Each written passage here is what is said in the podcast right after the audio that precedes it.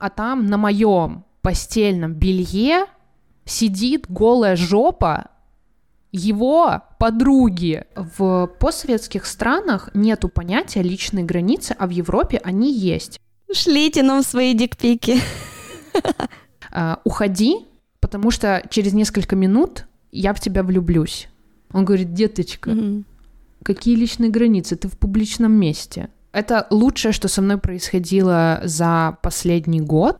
Страна потерянной эмпатией.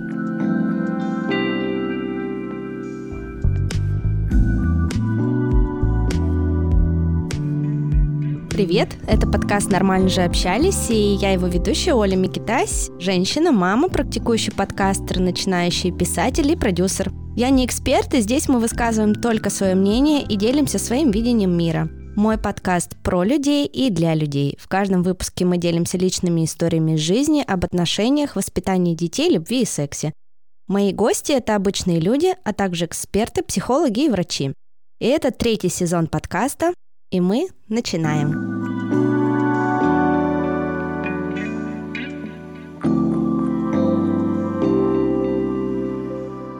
Иногда забота о себе – это возможность побыть одному, занимаясь любимыми делами. Важно, чтобы в это время не отвлекали бытовые вопросы и все необходимое было под рукой. Мне в этом помогает самокат. Это онлайн-ритейл с доставкой за 15 минут. Теперь я могу в любой момент заказать себе пену для ванны или чипсы к любимому сериалу. Еще у них есть классные продукты своей частной марки. Мне нравится пробовать оттуда что-то новое. Радует, что заказ не нужно подтверждать звонком, оформляешь все в приложении и готово. Остается только дождаться курьера. Попробуйте, это и правда классно, доверить рутину удобному сервису, а самому проводить время так, как хочется. А еще на первый заказ можно получить скидку по промокоду норм 100 большими английскими буквами слитно 100 рублей на все покупки от 800 рублей. Я всю эту информацию продублирую в описании к этому эпизоду и обязательно воспользуйтесь классным удобным сервисом «Самокат 15 минут».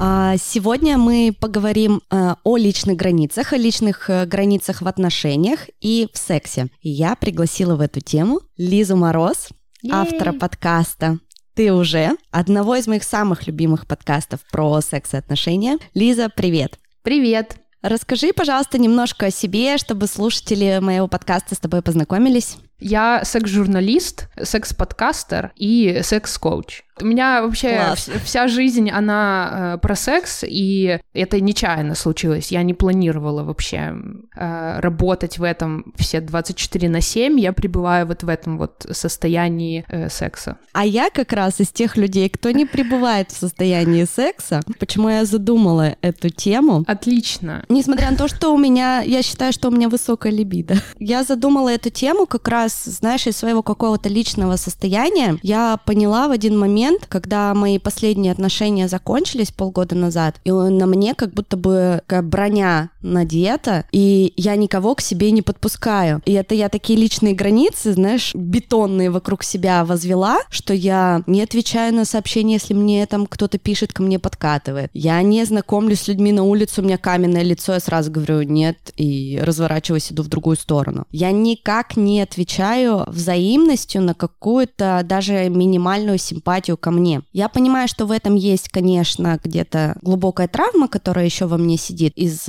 последних отношений. Но и с другой стороны, ты знаешь, мне кажется, что я настолько прокачалась в личных границах в своей семье, когда я их начала выстраивать несколько лет назад со своей мамой, со своей бабушкой, а, начала выстраивать границы, учиться выстраивать границы в нашей семье с моими дочками, что мне кажется, типа, знаешь, я такой профи личных границ, что вот я уже такая все знаю, а сейчас поймала себя на мысли, что как бы они такие бетонные, что они мне мешают элементарно раскрыться перед другим человеком. Хотя, возможно, из тех там 10 человек, которые пытались со мной за это время познакомиться, были реально классные какие-то парни. Вот такая у меня история.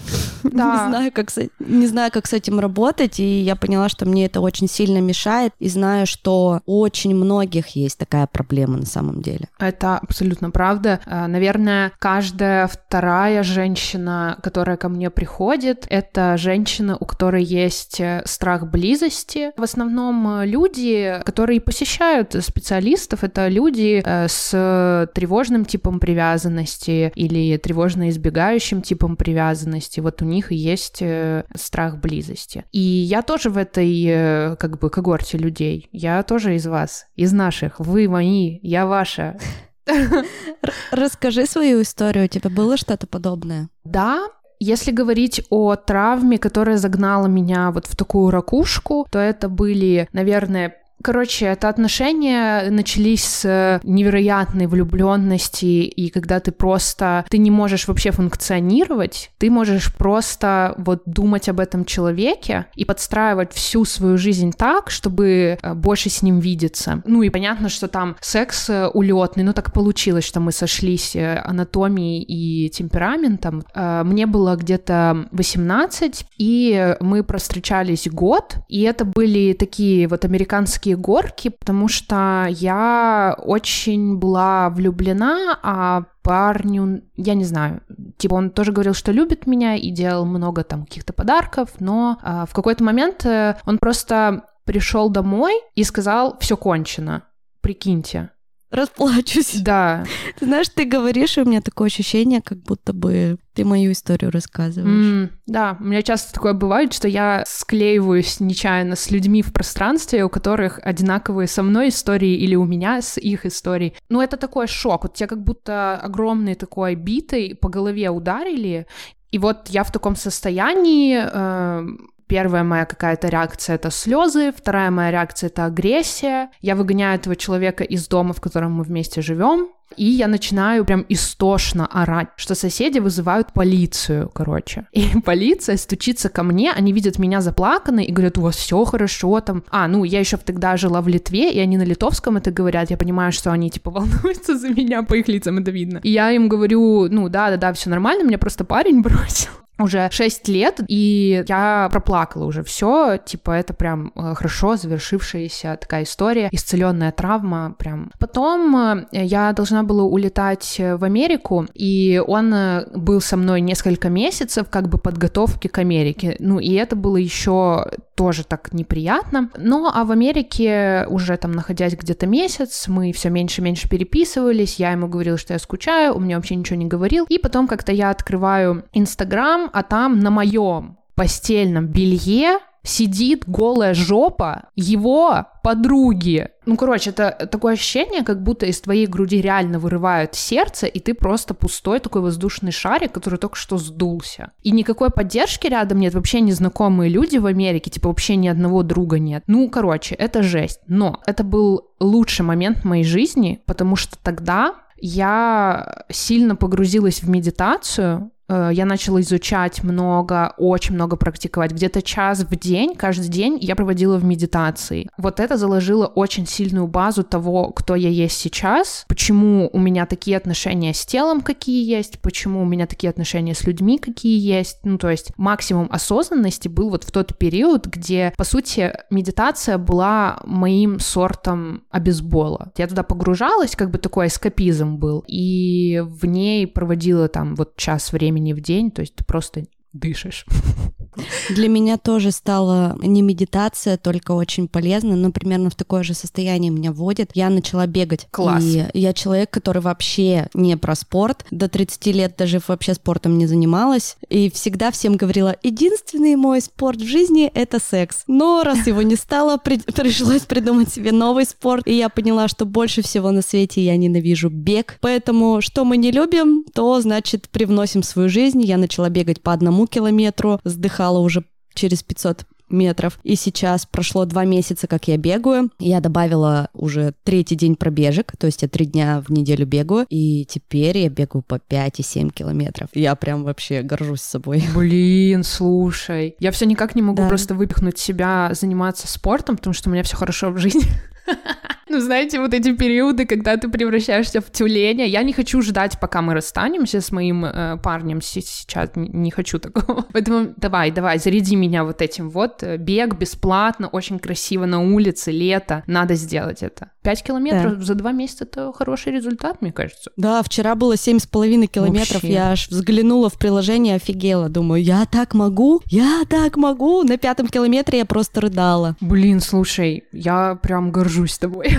Ты большая молодец. Спасибо. Спасибо. Ну да, вот. Ну и как, э, окей, тебе помогли, да, медитация, а именно потом, вот знаешь, во взаимоотношениях с другими людьми, когда ты стала подпускать к себе кого-то ближе, чем на расстояние там вытянутой руки, ты помнишь вот этот момент перехода? Я растворилась в человеке прям полностью. Э, но это у меня такой паттерн поведения, что мужчина — это авторитет, что без мужчины я никто. Вот такие установки, они у моей как бы женской линии в семье были, поэтому для меня огромная часть моей самооценки, она в отношениях, еще огромная часть в работе. И если что-то хромает, то я очень плохо себя чувствую, поэтому когда и то, и то стабильно стоит, я прям молодец я люблю себя, я люблю эту жизнь, все хорошо. Очень неожиданно рухнула эта тема с отношениями, вот, и ну, так как я занималась только этими отношениями и своими чувствами к этому человеку, потеряла себя, и я вообще не знала, кто я, конечно, я закрылась, и вот у меня был, знаешь, даже такой период, я вот шла по улице, на меня смотрели мужчины, я не могла на них вообще смотреть, не могла смотреть в глаза, меня прям пронзал такой стыд, как будто, или очень какое-то неприятное такое физическое ощущение, я отводила глаза, и это был вот мой запрос на терапию. Я просто ходила по улицам, я не могла смотреть на мужчин, я не могла позволить мужчинам смотреть на себя. Я пошла на терапию, и эта женщина, к которой я пошла, она была странная, она использовала методы э, трансовой медитации. На тот момент я не была, видимо, к этому готова, воспринимала это как что-то очень такое, типа, криповое. Но на третью сессию она мне начала говорить про то, что там, э, ну ты же понимаешь, что женщина — это земля, а мужчина — это солнце, и там нужно пропускать через себя его энергию. И я такая, о, не-не-не-не. А я уже тогда как бы начала изучать э, тему феминизма у меня меня в университете гендерные исследования начались, вот эта вот вся штука, ну и она это говорит. И представляете, да, у меня просто внутренняя маленькая феминистка такая, нет, и поднимает такой плакат, типа, отвали, нет. Ну я и ушла от нее, и дальше уже сама как-то, это вот был очень неприятный такой период, потому что вообще я люблю перформанс, я люблю, что на меня смотрят, я люблю, когда меня хотят, я люблю сама хотеть, а тут вот был такой, ну вообще не было секса, я вообще о нем не думала, у меня очень сильно сильная булимия была в тот момент, поэтому и как-то постепенно, через месяцев 9, я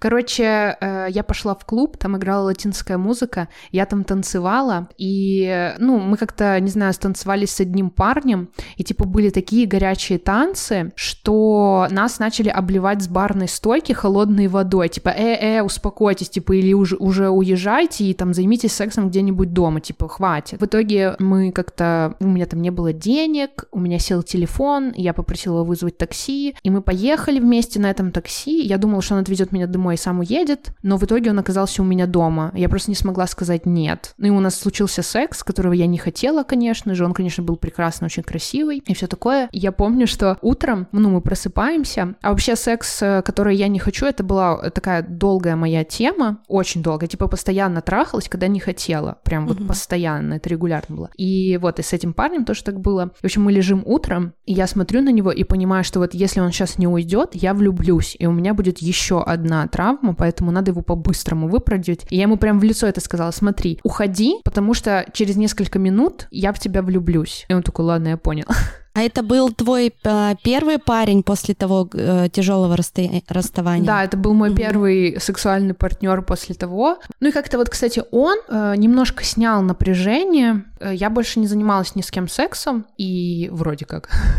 Вот, кстати, знаешь, вот этот вот, э, вот эта вот техника, да, не техника даже, я не знаю, как это назвать, но такое со мной тоже случилось а, в один определенный момент, там, несколько месяцев назад. Я поняла, ты знаешь, я там это, это, это испро- испробовала, уже ничего не помогает. Ну, а так как я к сексу отношусь очень трепетно, да, и так вообще его было не очень много в моей жизни, и к выбору партнера я всегда подходила, знаешь, так очень тщательно, то есть мне надо почву прощупать сначала. И я подумала, что э, так, ну, наверное, мне нужно заняться сексом. Это последнее, что может мне помочь э, выйти из этой своей ракушки. И начала перебирать варианты. Так, это может быть этот, этот, этот, этот. Такая, ну окей, этого убираем сразу, ему я не очень доверяю. Вот этот тоже. Так, ну вроде вот этот подходит, я его уже год знаю, я ему доверяю, я знаю, где он живет, а у меня, знаешь, еще всякие страхи. Я даже через приложение пыталась для быстрого секса с кем-нибудь познакомиться, а потом в последний момент сливалась и выключала телефон. Типа, я же его не знаю, а вдруг он меня убьет, там, я не знаю, за ноги подвесит, где-нибудь к батарее привяжет. И тут как бы я выбрала парня методом исключения там из пяти, что мне не страшно, он меня не убьет, он ничего со мной не сделает, я ему доверяю, читаю, ну и такая, типа, начала отвечать им. И при том он как бы проявлял активность. Ну и я начала ему писать, там, отвечать, и в итоге э, все случилось, даже два раза. И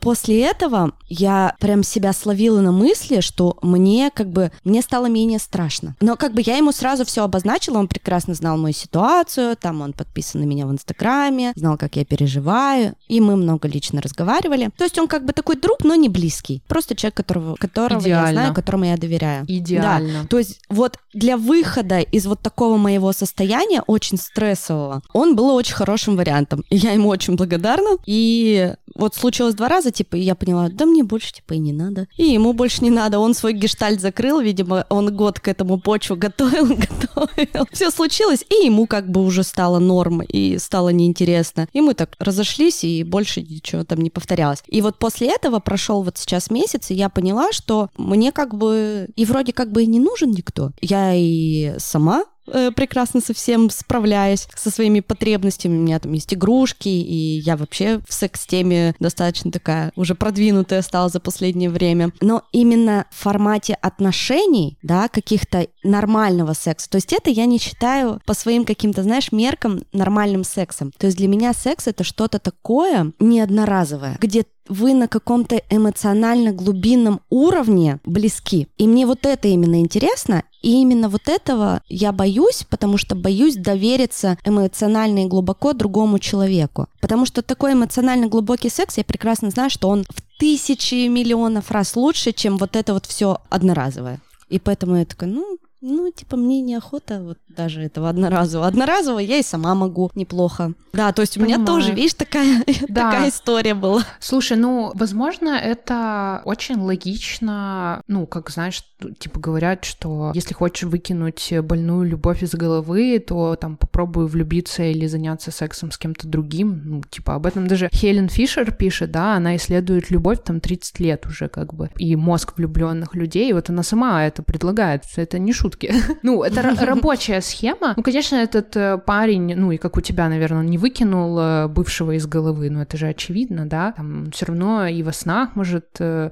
приходить там и еще что-то. Да, то есть я не могу сказать, что, знаешь, все, я такая проснулась ну, утром нет. рядом с этим парнем и забыла про своего бывшего, больше его не люблю, не вспоминаю. Как бы нет, тут именно мне как-то стало чуть-чуть попроще, что ли. Да. Как будто какое-то напряжение с себя сняла. Да, да я тебя очень хорошо в этом понимаю понимаю. Я вот, знаешь, еще, кстати, хотела как-то прокомментить вот эту историю про то, как, ну, просто тогда я не знала, что, чего я именно боюсь, ну, вступать в отношения, да, вот казалось, ну, очевидно, что я боюсь, что меня бросят. Это же угу. понятно да, как белый день. У меня панические атаки случались. Ой, ну это вообще, это было реально очень отстойный период, вот пару лет прям было тяжело. А, но сейчас, что я понимаю, когда мы боимся вот этого расставания, да, боимся довериться, потому что уже было предательство в жизни, мы боимся физической боли. Вот этой физической боли, она у разных людей по-разному проявляется. Вот у меня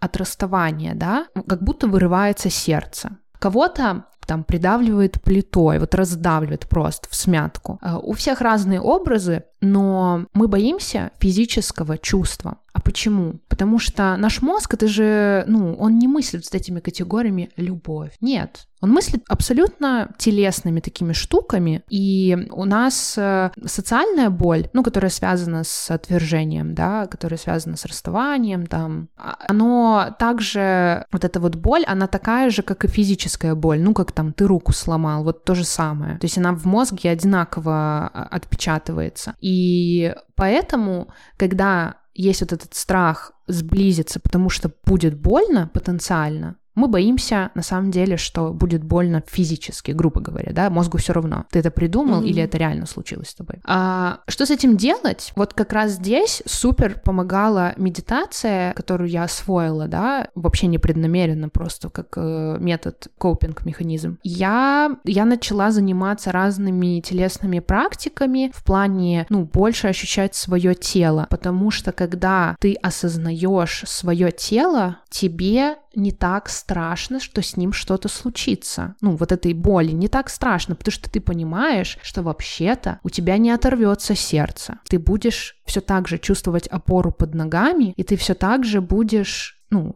ты все так же будешь жив от вот этой вот боли. То есть это не та боль, которая тебя, там, не знаю, какой-нибудь поезд переехал. Это, это разные вещи, не надо путать. Угу. А наш мозг это путает, и вот нужно ему через тело напомнить, что вообще-то все по-другому. Вообще-то это я не так давно открыла, наверное, год назад, вот. Ну, потому что потом у меня было много разных угу. отношений, там были полиаморные отношения после вот этого одноразового секса с парнем из бара. Прошел год, и вот я нечаянно э, замутила с двумя взрослыми мужиками, прям реально взрослыми. Типа одному было там 40 что-то там, второму было 36, у него был ребенок, ну, он был разведен. И вот я с ними протусила полгода, потом еще полтора года с тем, которому 40 что-то там. Параллельно у меня были еще мужчины. Ну, я вдарилась в такие, значит, э, секс-поиски, наверное. Вот я пыталась как-то свою сексуальность нащупать, и в итоге пришла к тому, что самый идеальный для меня формат — это моногамия, самый идеальный формат секса — это секс с одним человеком,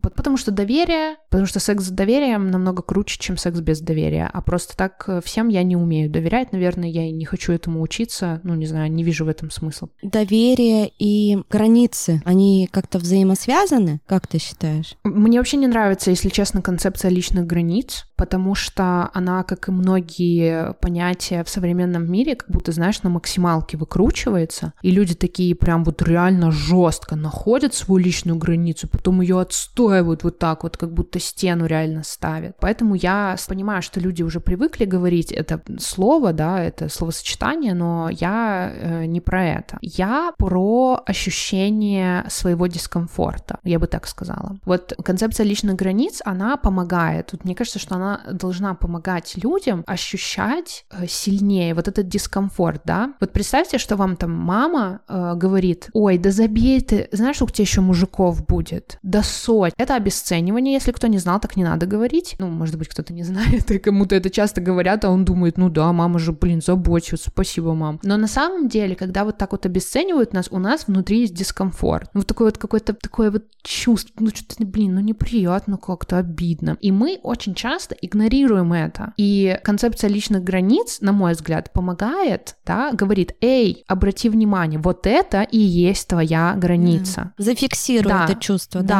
вот. Запиши его. Да, типа вот, смотри, тебе дискомфортно, вот не надо, не, не давай людям делать тебе дискомфортно. Но тоже очень важный момент, в это можно заиграться хорошенько так. И любой дискомфорт, его можно начать либо избегать, либо в агрессию такую вступать, отвали, это моя граница. И тогда что? Тогда нужно понимать, от чего ты бежишь. Мне вот нравится вообще-то двигать границы. Я обожаю конфликты. Конфликты это вообще, это лучшее, что придумало человечество, мне кажется. Особенно, когда ты умеешь правильно э, ругаться, ну, конфликтовать. Может быть, из твоих слушателей кто-то есть, кто обожает дебаты, ну, вот в школе, там, в универе, наверное, у кого-то были. Вот я их ненавидела, потому что в моей семье конфликтов избегали, а если они уже образовывались, то там уже все, там битье тарелок, там ор, там, ну, вот эти вот все чувства, вина, стыд, э, ярость, ну, неприятно, короче. А сейчас, когда я научилась э, коммуницировать, я люблю конфликты, потому что в них всегда а, я узнаю что-то новое о себе, б, узнаю новое что-то о втором человеке, и с, мы находим что-то новое для наших отношений, какой-то новый путь. Это же так интересно, капец. И если рассматривать конфликт не как что-то плохое, а как исследование, тогда и личные границы будут не такими жесткими, как бетонные стены, а знаешь, как вот э, в ауре такая вот, ну, легкая светящаяся штука, которая может быть такая проницаемая. Вот такие границы я люблю ну, в, в моем идеальном мире люди видят вот эти вот ауры, да, наши, и так аккуратно, знаешь, по ним так рукой проводят, такие, так, вот можно к тебе туда войти? И я такая говорю, да, можно, и все, я не приходят. Но это в идеальном мире так не делают, обычно все просто ногой перешагивают, им все равно. С ноги просто открывают, ауру пробивают. Особенно это касается, например, интернета. Ты вот сталкиваешься с тем, что у тебя достаточно открытый блог, открытые фотографии. Сталкиваешься ли ты с нарушением своих границ, своей вот этой ауры гибкой именно в интернете. И как ты на это реагируешь? Я тут недавно столкнулась с этим у себя, когда стала активно вести блог. И я достаточно открыто пишу там о своих чувствах, о детях, об отношениях. И тут парочку раз мне даже написал кто-то, ну, соответственно, у кого ноль фотографий, ноль подписчиков, какие-то нелестные комментарии. Меня это так, знаешь, немножко кольнуло, но я все удалила и забыла. Ну, вот сейчас опять вспомнила. У тебя такое бывает? Ну, наверное, да, были там какие-то комментарии типа про подкаст, подкаст что-то, я уже даже не помню. Но это просто такая вот у меня реакция на критику, я же должна всем нравиться, да, вот у меня есть такая штука внутри, я все еще с ней как-то пытаюсь работать. Вот, и когда приходит какой-то критический комментарий, э, ну, я его вот так переживаю, типа, блин, в, в Тиндере, да, тоже вот у меня никогда такого не... Я не знаю почему, но если мне кто-то там в Тиндере или, или в Пьюр, да, вот в Пьюр там довольно такая открытая аудитория, и некоторые мужчины, они могут сразу так вот, чё, потрахаемся? Ну, я говорю, не, извини. Ну да, это, собственно, ну, да. соцсеть для этого и есть. Ну да. Бы ты... Ну, ну и что? А, а я вот, ну, я не хочу использовать пьюр вот так вот прям э, жестко по назначению. Я не могу заниматься сексом, это прям сразу приехал, выпил вина и пошел трахаться. Ну, я не умею так. Э, вот, и мне нужно поговорить. И вот я так и пишу. Ну, то есть я понимаю, что не будет того идеального мира, где все такие лапочки, ласточки вот так вот берут и спрашивают, а можно, а можно, а можно? Вот, ну, не будет этого. И даже вот концепция активного согласия в сексе, да, она тоже такая вот, ну, я о ней часто говорю, и на первых порах ей реально лучше пользоваться, вот научиться, как вот с личными границами, научиться чувствовать свой дискомфорт, потом уже можно что-то дальше э, двигать свои границы. Вот то же самое и с активным согласием. Активное согласие — это когда на каждом этапе сексуального контакта, а у всех сексуальный контакт начинается очень по-разному, это не только пенетрацию. Вот, допустим, у кого-то разговор о сексе — это уже сексуальный контакт, да, вот на каждом этапе спрашивать у человека, можно, хочешь, и получать да или нет. И я уже как бы перешла из сферы активного согласия в концепцию активного несогласия, когда э, ты просто человек что-то делает, он проявляет свою здоровую агрессию, прощупывает твою границу, возможно, заходит за нее. Твоя задача вот этот вот дискомфорт, который ты научился чувствовать, показать. Нет, не надо, не угу. трогай меня здесь, я не хочу сейчас. Вовремя да. тогда стопы. Да, да. Угу. Вот, я такое сейчас практикую, но на самом деле вот даже в таких долгосрочных моногамных закрытых отношениях мы все равно спрашиваем друг друга, там, можно ли сделать тебе минет. Ну, то есть нету такого, что там кто-то нападает на кого-то без слов. Ну, угу. все равно происходят какие-то вопросы или, ну, там, можно сказать, что я не хочу. Э, Мое самое любимое в сексе — это говорить о том, ну, вот прям открыто сказать, буквально вчера это было, ну, мы что-то там занялись сексом, все классно, типа, мы любим друг друга, бла-бла-бла. Ну и я прям такое вот почувствовала чувство, типа, блин, скучновато вот было. Такое, вот, знаете, чувство, когда ты играешь в монополию, да, и уже задолбался. Ну, типа, блин, одно mm-hmm. и то же. Там у меня не повышаются этот, э, деньги в банке, что-то не повышаются, постоянно мне что-то там надо долги отдавать в этой монополии. Вот то же самое и в сексе. Потому что я секс я воспринимаю как игру, она уже вышла из ранга какой-то такой, прям, знаешь, большая чистая любовь, и вот я ее выражаю через секс. Не, для меня секс — это такая вот игра, типа как настолка или твистер, mm-hmm. вот. И как в любой игре бывает скучно. Ну, и я выбираю говорить об этом. Вот мне скучно, давай что-нибудь поменяем, Вот, например, там конфигурацию поз. Потому что мы вот по вот такой схеме идем, да, давай теперь в другую сторону. Может так, может так веселее будет. Разворачиваемся. Да, может давай немножко там типа поменяем э, очередность, вот, и может быть так веселее будет. Ну, это работает всегда. Ну вот знаешь, обычно говорят, вот вы начинаете там отношения, вы должны сесть э, по-хорошему, да, если вы хотите, чтобы у вас были классные отношения дальше, вы должны сесть за воображаемый стол переговоров и на берегу обсудить, э, что к чему, что вы любите, как вы это видите и какие вы хотите, да, отношения, чтобы были между вами. Но обычно это, знаешь, мне кажется, делают один из десяти. Я не э, знаю что вообще, кто, кто садится. так делает. Да, либо вообще кто так делает, садится в начале э, отношений, когда только-только там влюбленность, э, секс 24 на 7, и обсуждать, так, ну что у нас дальше будет?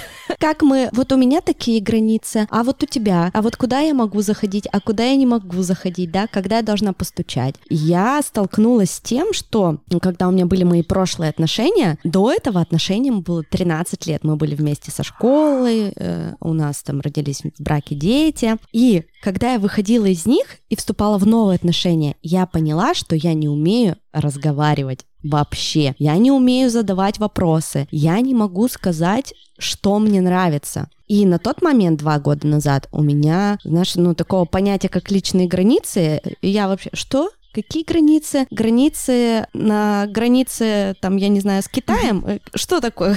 Какие границы? И тут человек, который намного младше меня, начал учить меня разговаривать чтобы ты понимала, мы, мы сейчас так открыто говорим про секс, да, и я это в своем блоге тоже транслирую. Когда я начала с ним встречаться, я про секс вообще не могла разговаривать. То есть э, давай обсудим, в смысле, что тут обсуждать? Да, как бы... моя любимая. Да, и, да, или типа так, знаешь, все было по наитию, то есть, о, прикольно, вы там узнаете друг друга, чувствуете друг друга, и там первые 3-4 месяца это было такой просто вау, что там разговаривать, а потом как раз вот только что ты сказала свою ситуацию, что у вас вчера там это случилось, что типа что-то скучновато как-то стало. И вот когда нам стало скучновато, примерно через 4 месяца, я такая, знаешь, схлопнулась. А, конечно. Я же не умею. Да, да, да. Да, я же не умею разговаривать. Я не умею говорить, что мне нравится. Я не умею обозначать, да, даже те же свои вот эти вот границы в сексе, вот это вот ни за что. Вот здесь, да, я могу подвинуться. И он, вот как раз этот человек,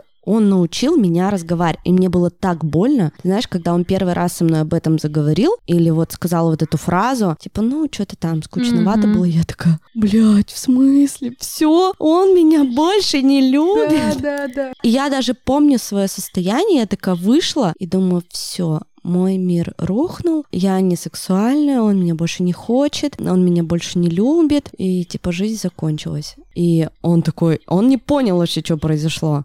Он такой, как бы, может, мы обсудим? Я такая, да что тут обсуждать? Тут обсуждать даже нечего. И он очень мягко и прямо в течение нескольких месяцев подводил меня к тому и раскрывал меня так, что через два месяца мы занимались сексом на подоконнике с открытым окном. Ох. И у меня там голова болталась на улице. Блин, это опасно.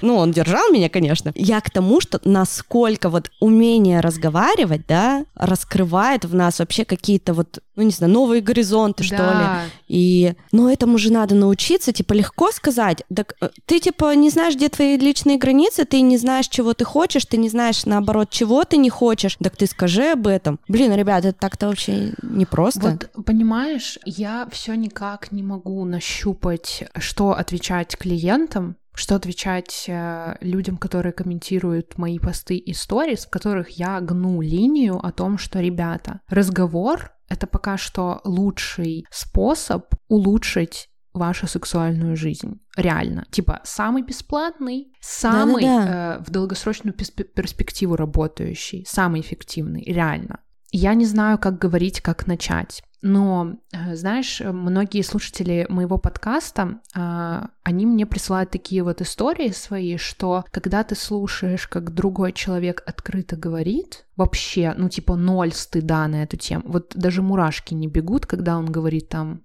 а я люблю делать минет. Только Mm-hmm. Вот без вот этих вот штук, да, без там эфемизмов каких-то, вот прям реально там слова, которые нужно говорить и громко. Когда человек слышит это, Он такой, блин, так подождите, вот она это говорит, и что она не умерла? Вот она говорит, да, что да, она да. шлюха, и все нормально? Еще у нее даже работа есть, и мама ее любит. Да, ребят, шлюх мамы тоже любят. Моя мама меня называла шлюхой. Ну, хотя это реально вот на тот момент, когда она это говорила, у меня еще не было столько партнеров, сколько было потом. Вот, поэтому... Как бы она назвала тебя, интересно, потом? Ну, потом она продолжала это говорить. Я говорю, да, мам, ну и что? Ну, зато я, типа, не знаю, карьеру на этом построила. Ну, я счастлива. Да, не, не такую карьеру, типа шлюшую, а, ну, журналистскую. Но я ничего не имею против секс-работы, как бы. Да, ну, короче, это я к тому, что вот у меня группы есть, да, на которых мы с участниками, это как, э, ну, групповая терапия, и мы говорим про то, как говорить о сексе, они рассказывают свои проблемы, мы пытаемся их на групповой терапии вместе порешать. И одна девушка, у нее был очень сильный загон по поводу э, вот этого слова шлюха, что если я буду спать э, с теми, с кем я хочу, но я не в отношениях, я буду шлюхой. Но я говорю, ну, э, смотри, ну вот я шлюха, и нормально. Ну, у меня куча там друзей, э, каких-то знакомых, поклонников. Я спокойно перемещаюсь между странами. Там мне даже не нужно анализы сдавать, э, если кто-то узнает, что я называю себя шлюхой. ну, типа, да, по указке этого человека. И она говорит, блин, что правда? В итоге она ходила неделю до следующего нашего э, созвона, она ходила и думала, блин, так быть шлюхой это нормально. В итоге она раскрепостилась. Вот она просто, она просто встретила человека, вот, который не боится этого слова. Вот ты встретила человека, который не боится слова секс, и который может сказать, а вот мне там э, скучно то-то, то-то, давай что-нибудь поменяем. Да, это удача, да, встретить человека вот такого раскрепощенного, ну вот как я, допустим. Вот у меня парень, вот мы начинали встречаться, он вообще не говорил о сексе, и я тоже немножко такая подзакрылась, типа, да блин, я же привыкла говорить о сексе, что он не говорит первый? И я такая, ну ладно, хорошо, начну я. Все, не заткнуть. И как с детьми, да. знаешь, типа, покажи своим да. примером, там не надо детей исправлять, просто делай вот так, и они за тобой будут повторять. Да, Сто процентов. Да. Ну или идите, слушайте подкасты, читайте блогеров, э, просто, ну, побудьте в этой атмосфере открытого разговора о сексе или о чем угодно, да, там, о трудоголизме, например. Вот как открыто, может, вы стесняетесь об этом говорить, там, что, ну, вот у вас есть такая проблема, и просто побудьте в этом, в, инста в Инстаграме куча блогеров, которые говорят на, бол на болючие темы, побыть вот в этой вот ауре открытости и честности, и, и ты уже тоже начнешь откупоривать. Ну, там дальше немножко немножко нужно смелости добавить, но это чем, чем больше ты в этой атмосфере, тем меньше смелости нужно добавить, и все, и нача- начнется разговор. Ой, я когда стала открыто в Инстаграме блог вести, стала снимать свою говорящую голову, там открыто писать про секс, про отношения, мне тоже стали писать, ты такая смелая, ты такая смелая. При том, что на меня подписаны все мои родственники. Ты бабушка, который за 70, мама, тетя, сестры, братья, даже папа на меня подписан и дядя. Ну, короче, вся семья на меня подписана. И, и мне даже не страшно там материться. Но только недавно Инстаграм выпустил какие-то штуки, типа предупреждения, mm-hmm. что если будет мат, то, значит, э, аккаунт может, могут заблокировать. Поэтому я вместо одной буквы в, э, в матерных слов, в э, словах теперь вставляю звездочку на всякий случай, потому что неохота мне потом с блокировкой париться. Да, спасибо, что предупредила. Но в, но в целом, как бы, несмотря на то, что на меня подписана вся семья, у меня нет никаких запретных тем э, в Инстаграме. И ты знаешь, когда я вот настолько раскрепостилась в своих сторис и как бы сделала из жестких личных границ как раз вот эту вот ауру, про которую ты говорила, да, где-то подпускаю, где-то чуть больше показываю, где-то говорю, что как бы, ну, нет, дальше, дальше не покажу. Типа дальше это только личное. И первое время, конечно, семья реагировала очень жестко. То есть на, в один период времени мне даже пришлось бабушку свою заблокировать. Кстати, она тоже вот как и тебя мама называла меня шлюхой mm-hmm. за фотографии в белье, которые я начала выкладывать. А. В одном из подкастов, выпусков подкаста рассказывала про эту историю, не буду повторяться уже, это было в выпуске про сепарацию. Но факт в том, что она была на три месяца заблокирована. А вся остальная семья смотрела. И как бы и началось потом такое открытое общение в блоге, все больше и больше я этого транслировала. Но знаешь, я типа тоже стараюсь не переходить вот эту границу, не углубляться в какую-то сильно пошлость. А, то есть у меня такая открыта, но не до конца, и тут еще есть юмор, и это еще с детьми граничит, потому что, например, там старшая дочь, ей 9 лет, у нее есть уже свои границы, она не разрешает без спроса снимать себя в сторис, а, публиковать фотографии. У младшей дочери в 4 я уже начала спрашивать, можно тебя снять? Она, да, можно. Ну и типа она всегда сейчас соглашается, ей интересно. И то есть, видишь, у меня такой микс из детей, из секса, шуток, отношений, каких-то болей. Ну, в общем, так достаточно интересно. Ну, жизнь. И класс. Да, обычная жизнь, то есть я там ничего особо не придумываю, и примерно 80% того, что есть в сторис, это все, что есть в моей жизни. То есть я их так достаточно активно стала вести. И вот когда я вот так открылась для большого количества аудитории, у меня, знаешь, всю жизнь было там 400 подписчиков, что-то 500, я вообще никогда за это не парилась. И за полгода они увеличились там в полтора раза, уже в два, кстати. И как раз это все произошло вот с момента вот этого вот изменения, открытости да, когда я стала показывать чуть больше, когда я стала про это открыто говорить, и все, вот, ты такая смелая, ты не боишься, там, но иногда проскакивает там у папы, знаешь, ты могла бы не писать в сторис э, мат? Я говорю, ну, на этой неделе, так уж и быть, сделаю тебе подарок, мата не будет. Типа, у меня вот такие взаимоотношения. И чат, прости, я э, хотела вот просто, знаешь, обратить внимание тоже на, на то, в какой культуре мы живем. Э, мы растем все еще в постсоветской культуре. А вот есть прекрасная книга, я не помню автора, э, называется она «Страна потерянной эмпатии», что такое. Просто восхитительная книга. Вот если вы ее почитаете, то вы поймете, почему все так. Почему есть страх mm-hmm. близости у такого огромного количества людей, что у мужчин, что у женщин. Почему э, у нас, да? Может быть, у кого-то и в других странах есть, но, блин, то, что я встречаю, просто огромное количество людей. А, а потому что вот так вот, да, то есть вот мой Инстаграм, да, но папа не применет сказать мне, а ты можешь не использовать маты? Пап, отпишись. Я отписала всех своих родственников, потому что я вот не хочу получать вот это. Ну, не хочу. И потому что Инстаграм это моя работа, ну, дополнительная еще одна. Поэтому я не, не хочу, чтобы вот э, люди э, давали мне вот эти советы. Дать совет непрошный. Наши границы с детства, просто с рождения пробивали с ноги. Каким образом мы сейчас не должны и не захотим выстраивать эти железобетонные границы?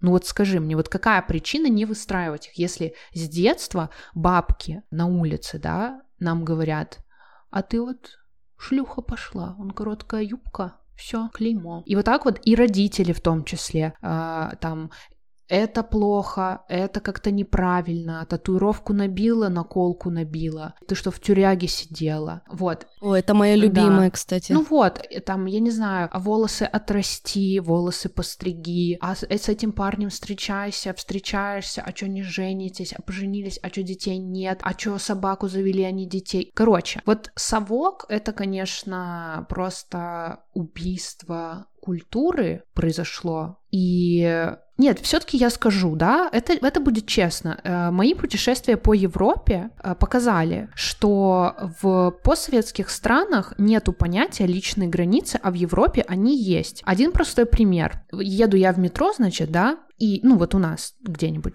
там в Минске, Киеве, Москве, и, и тебя вот так вот просто, ну, припирают, да, к стенке. Извиняться? Нет. Ну, в большинстве случаев не извиняться, они просто, они просто прилягут на тебя, и все. Что происходит там в Амстердаме, э, Берлине? Если кто-то тронет тебя, они скажут, извините, еще и несколько да, раз. Они, они, Извините, пожалуйста, что... еще и покланяться. Да, или тебе. вот еще да. один пример такой тоже случилось на кассе, да, у меня в магазине э, в Минске. Там мужчина, он, он прям реально очень близко ко мне подошел сзади, и, ну, я уже не выдержала и сказала, вы можете отойти, э, как бы вот, вот моя личная граница, просто не переступать. Ну, я так в шутку сказала, да, типа, смотрите, вот здесь, да, не, не идите дальше, мне некомфортно, вы дышите мне в шею. Он говорит, деточка, mm-hmm. какие личные границы? Ты в публичном месте. И вот эта фраза «какие границы в публичном месте», она же вообще везде. Если ты за столом с родителями, у тебя нет личных границ, уже это публичное место. И вот это наша культура, в которой мы живем.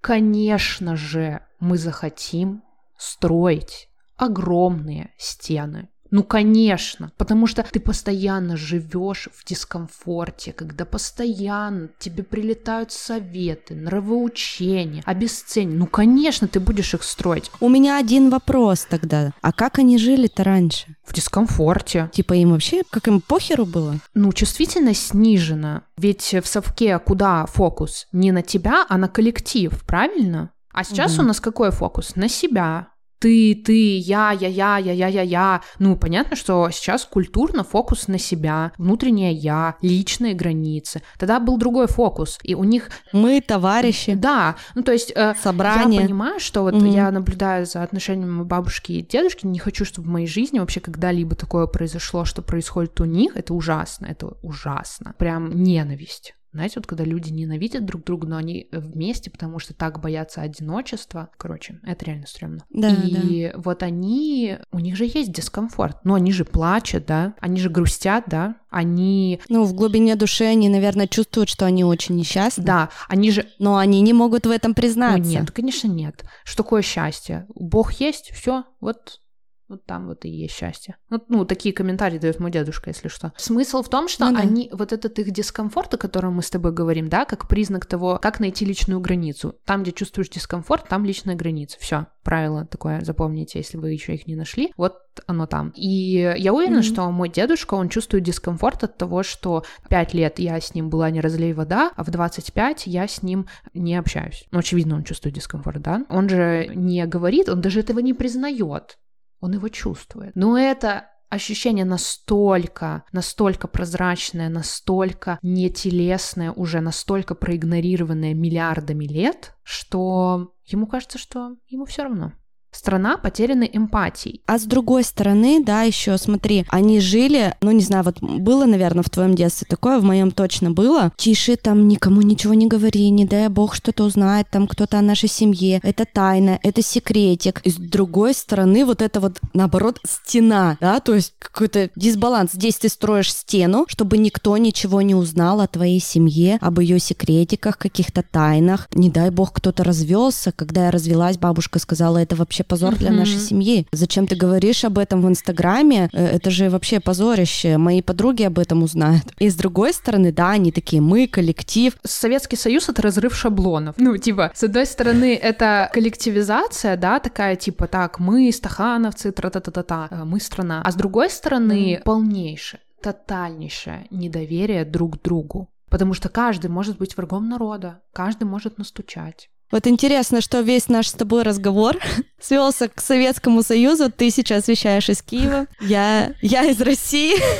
В итоге закончили с Советским Союзом. Ну, э, потому что это, Блин, прикольно. Это важно ага. вот пойти туда в корни и понять, что страх близости, о котором мы говорим, о котором говорят э, многие мои клиентки, люди в Инстаграме, да, э, то, что мы встречаем у наших близких и друзей, это нормально это нормально, потому что мы всю жизнь, всю жизнь мы... Мы это как будто бы под корки да. это получили вместе с генами. И... и... Типа, и надо просто научиться. Да, э, если ты, ну, может быть, кого-то это устраивает, вообще так супер.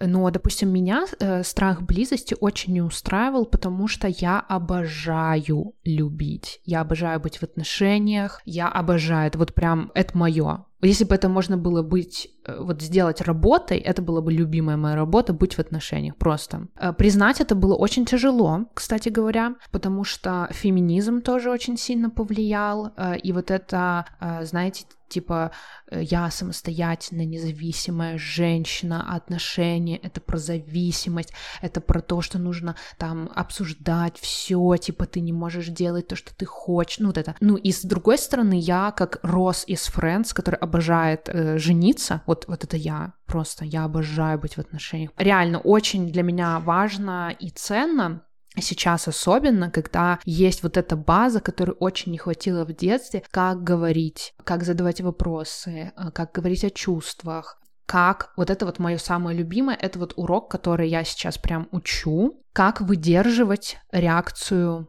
партнера на то, что ты делаешь ему неприятно. Ну, например, ты ему говоришь, нет, я не поеду туда, мне там будет некомфортно, езжай сам. И вот выдержать реакцию, вот эту вот, блин, ну я так хотел, я же думал, я же уже представил, как мы там поедем, и нам будет так хорошо, ну я же хотел для нас обоих. Ну, понимаете, да? И вот это выдержать, у, это должно быть прям стальные такие яйца, прям терпение такое. Вот это то, над чем я сейчас работаю. Про, про границы, кстати говоря. Да, я твои сторис посмотрела, что твой партнер уехал к семье, а ты осталась. Да, кстати, еще про границы. Вот мне нравится тоже про... Мне кажется, что очень жесткие границы, они не совсем про любовь к себе ну, нам как бы навязывается такая идея из массовой культуры, что жесткие границы это как раз про любовь к себе, там, типа, вот мои принципы, отвали, бум, тебе в голову. А мне вот кажется, что не очень, ну, вот, потому что сама вот это вот, ну, само намерение защищать границы до крови, это не очень про любовь, вот мне так кажется. Я не знаю, может быть, у твоих слушателей какое-то другое мнение, я буду рада это обсудить. Ну, вот даже с тобой, вот как ты думаешь, э, я считаю, что вот это жесткое прям, типа, отвали, да, вот это защищать защита своих границ — это про, про такое очень внутреннее, очень тревожное состояние, про низкую самооценку, и вот это вот защищание, борьба прям за свои границы, не подходи, не подпущу, это нет, это нет, это нет. Это не совсем про любовь к себе и людям. Да, Войну. я с тобой полностью согласна. Mm-hmm. Вот я как раз в начале с тобой, да, поделилась своей там личной историей, да, что со мной стали происходить такие вещи, что там ко мне люди стали, мужчины подходить, знакомиться на улице, а у меня просто типа каменное лицо, и такая, нет. При том, что я считаю, что сейчас у меня с самооценкой все mm-hmm. ок. Я там впервые за 30 лет смотрю на себя в зеркало и сама себя хочу. То есть я в своей самой лучшей форме. А, но тут именно у меня, наверное, не любовь, не не любовь к себе, а именно вот эта вот тревожность тревожность, что меня обидят, что он окажется каким-то дебилом, да что я буду тратить на это время. Но я согласна с такой теорией, что вот слишком жесткие границы — это и про нелюбовь к себе в том числе. Угу. Ну смотри, у тебя прошло полгода, да, и если там были довольно сильные чувства, в которые ты прямо так вот с головой нырнула, то это нормально, что не хочется подпускать других людей. Это нормально. Нормально страдать столько, сколько ты хочешь страдать. Год, два. Да. Вот эти вот э, обожаю, да, это тоже такая вот культура у нас современная. Кто-то не читал, почитайте книгу «Любовь сделай сам» лучшая психотерапия просто. А эта книга как раз про вот страх близости. А если не любите читать, можете послушать э, у меня выпуск с Полиной Арнсон есть, вот как раз про страх близости. Вот, и мы там говорим про вот эту вот культуру и так далее. Ну и, короче, вот нам говорят, поставь дедлайн своим страданиям. Типа три дня пострадай, а потом... Э... Да-да-да, это мне то да. самое сказали. А, а потом иди и живи свою счастливую жизнь. Ну, короче, ребят, ну это же, ну это же максимально не про любовь к себе, это же максимально не про заботливое отношение, это про эффективность. Ты когда страдаешь, ты же неэффективен, правильно? Ну ты вот когда страдаешь, ты эффективно да. работаешь, ты эффективная мать, ты эффективная подруга, Вообще нет. Типа я просто всем, всем другим э, пыталась вот эту боль, знаешь, заглушить. Побольше, побольше на себя обязанностей всяких накидать, а, чтобы лишь бы не думать о своей боли, лишь бы не страдать. Но вот, кстати, вот эта техника, что определи для себя, когда ты перестанешь страдать. Я была на терапии, и психолог мне сказала такую фразу, но окей, определи для себя, сколько ты готова ждать. То есть не страдать, а ждать. Сколько ты готова его ждать? Mm. Вот что он придет, что ты такая поднимаешься по лестнице к себе домой, и вот он стоит перед твоей дверью. И ты такая видишь его и понимаешь, что, блин, я тебя люблю, все, заходи. Типа, мы будем вместе до скончания лет. Ну, типа, грубо говоря. Она говорит, вот и пойми для себя, сможешь ли ты это сделать через три месяца? Я такая, ну, конечно, смогу, ведь я же его так люблю. Она говорит, ну окей, теперь представь, вот прям переместись на 6 месяцев. И я такая, ну, так, будет уже осень к тому времени. Такая, ну да, да, смогу. Потом 9. Я такая, так, ну уже снег выпадет. Короче, да, смогу. Потом она говорит, а теперь переместись в 4 февраля 2022 года. Это день, когда мы расстались. Я такая, знаешь, поняла, год. Нет, не готова. Mm-hmm. Вот 4 февраля готова, а 5 февраля, если это случится, то я пройду и скажу, ну, типа, ок, пока. Слушай, это классная техника, мне кажется. Вот она не про, э, не про дедлайн своему горю, да, а про, ну реально, типа, готов ли ты ждать? Слушай, это прикольно, я возьму себе на заметку. Спасибо твоему психотерапевту. Да, и самое интересное, ты знаешь, когда я это сделала, то есть я в каждое состояние вот это вот через 3, через 6, через 9, я прямо в него погружалась и ощущала, как будто бы это происходит. И когда я это проделала и определила для себя вот это вот, что 5 февраля все, даже если это случится, он придет, такой весь красивый, классный, загорелый, там, любимый. И я скажу нет. И типа, когда я это проделала, мне стало легче. То есть это еще одна техника, которая мне помогла, вот как ты знаешь, понять, что у всего есть конец да, что это когда-нибудь закончится. И мне это помогло, но, возможно, Типа это как-то и не экологично, ну не знаю. Но мне помогло, и хорошо. Кому я рассказывала, да, про то, что такое со мной было, что я это проделала, то есть я сначала, так знаешь, с сомнением, ну что-то какая-то шляпа. А потом, э, когда я прям рассказала вот так, как сейчас, вот про свои ощущения, все таки ну, прикольно. Интересно, надо попробовать, да, может быть. Да, мне тоже кажется, что это интересная штука. Я вот еще вспомнила, что одна из самых крутых вещей, которые я для себя сделала, чтобы уйти из вот этого знаете, круга, когда ты, ну, живешь свою жизнь, да, вот ты расстался, там была такая сильная любовь, прям невероятная. Вот вы расстаетесь, потом проходит год, два, а этот чувак тебе снится. И когда ты там ходишь, что-то там, иногда вот у меня мысль такая приходила, ну вот в 40 лет мы-то, мы там утканем снова. Уже, уже дети взрослыми будут, и вот мы будем сидеть у этого прекрасного нового дома и просто кайфовать. И мне приходили вот эти мысли, я, ну, я думала, ну капец, Лиз, ну уже три года прошло, пожалуйста, давай что-нибудь с этим сделаем. Короче, знаете, как это прошло? Я признала что я люблю его. Я прям прочувствовала, что все это выходит из меня как напоминание. Смотри, ты его любишь, просто признай это. Любить не значит хотеть быть с ним в отношениях. Любить это просто любить, чувствовать что-то к этому человеку. Я, короче, просто ревела очень сильно, когда я осознала, что я его люблю и что это никуда не денется.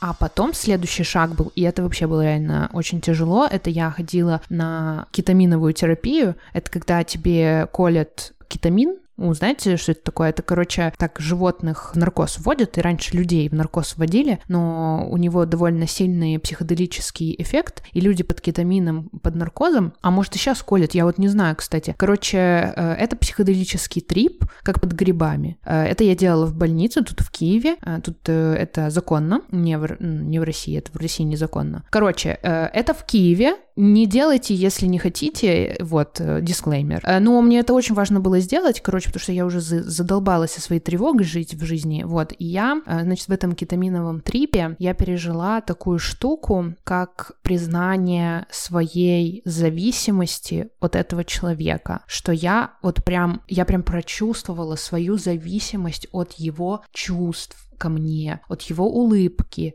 от его принятия меня, вот признала, что вообще-то вот все эти годы я все-таки была вот под вот этим влиянием. И мы очень часто обманываем себя и говорим, да я сильная, да я уже вон там и это прожила, и это прожила, и вообще мне никто не там не нужен, вот, но тогда это было прям сильное такое открытие для меня, вот признать, что, а, я его люблю, а, б, что я зависима. Вообще так легко стало, капец. Я с удовольствием пойду на его свадьбу.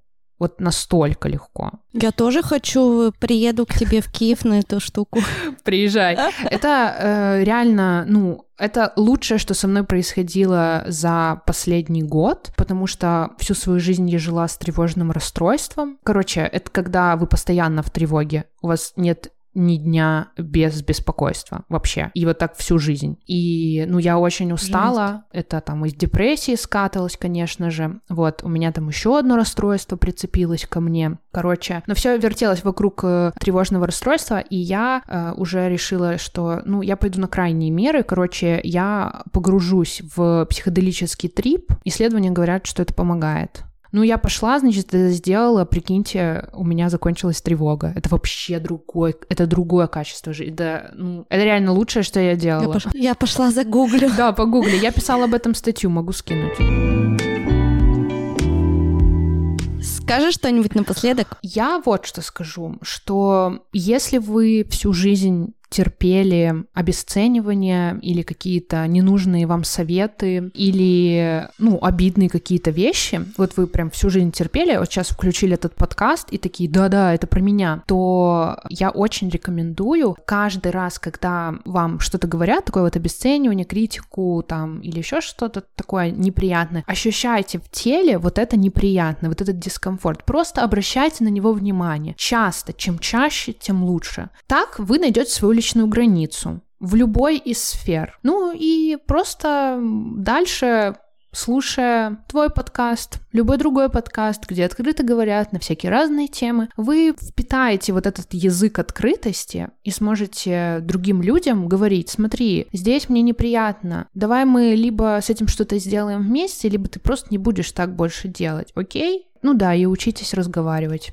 Это супер важно. Лиза, я тебя благодарю за этот эпизод, что уделила время, что поделилась своей историей, что дала кучу классных, интересных советов. А, мне было прям очень полезно послушать, ну и вообще поговорить с незнакомым до этого человеком, да, которого ты просто слушал где-то в подкасте, о том, что у нас на самом деле столько общего и каких-то общих болей, тревог, и найти какого-то родного, как даже, да, на таком уровне человека, где-то вообще абсолютно в другой стране, в другом городе, там, за тысячи километров, и это прям очень круто. А. Мне очень тепло и хорошо сейчас, спасибо тебе большое. Да, ты классный э, ведущий подкаста, потому что с тобой вот ты легко открываешься, и, короче, открытость притягивает открытость. Я этому училась долго, упорно училась разговаривать, училась открываться и вообще поняла, что, скорее всего, это мой такой, знаешь, какой-то природный дар, который я наконец-то в 30 лет откопала, а, начала раскрывать, и все такие, ого, офигеть, а ты так умеешь, реально, а ты что молчала все это время? Я такая, ну, что-то я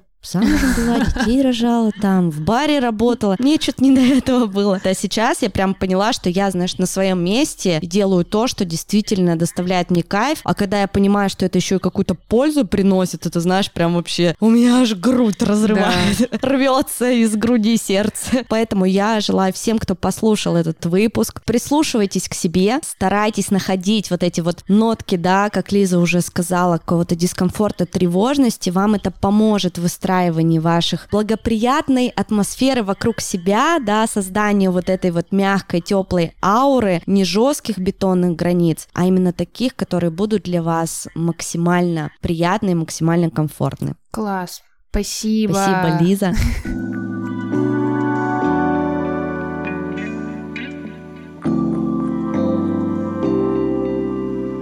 Воспользуйтесь классным, удобным сервисом «Самокат 15 минут». Можно получить скидку по промокоду норм 100 большими английскими буквами слитно 100 рублей на все покупки от 800 рублей. Я всю эту информацию продублирую в описании к этому эпизоду.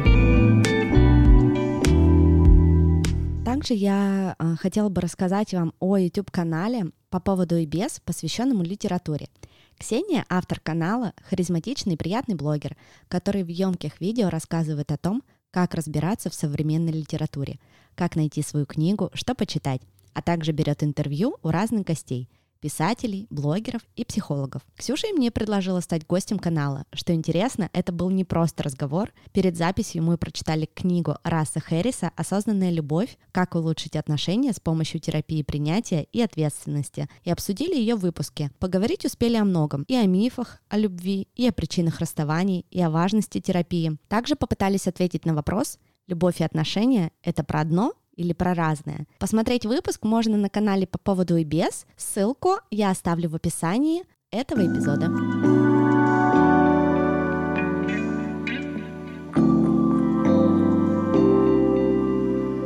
Подписывайтесь на подкаст на Apple подкастах, Яндекс Музыки, Castbox и других альтернативных площадках. Оставляйте свои отзывы, комментарии на YouTube-канале и в подкастах. Не забывайте, что звезды очень много значат. Это не так сложно поставить 5 звезд, если вам действительно подкаст понравился. Также в описании к этому эпизоду будет ссылка на электронный кошелек. Любой из вас может внести свой вклад на развитие подкаста.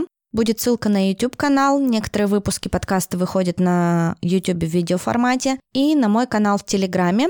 Где я делюсь новостями подкаста, где выкладываю фоточки, делаю анонсы, ищу гостей. В общем, там интересно, классная атмосфера. Найти меня в Инстаграме можно. Там я Оля Микитай с маленькими английскими буквами. Всех обнимаю, целую, пока.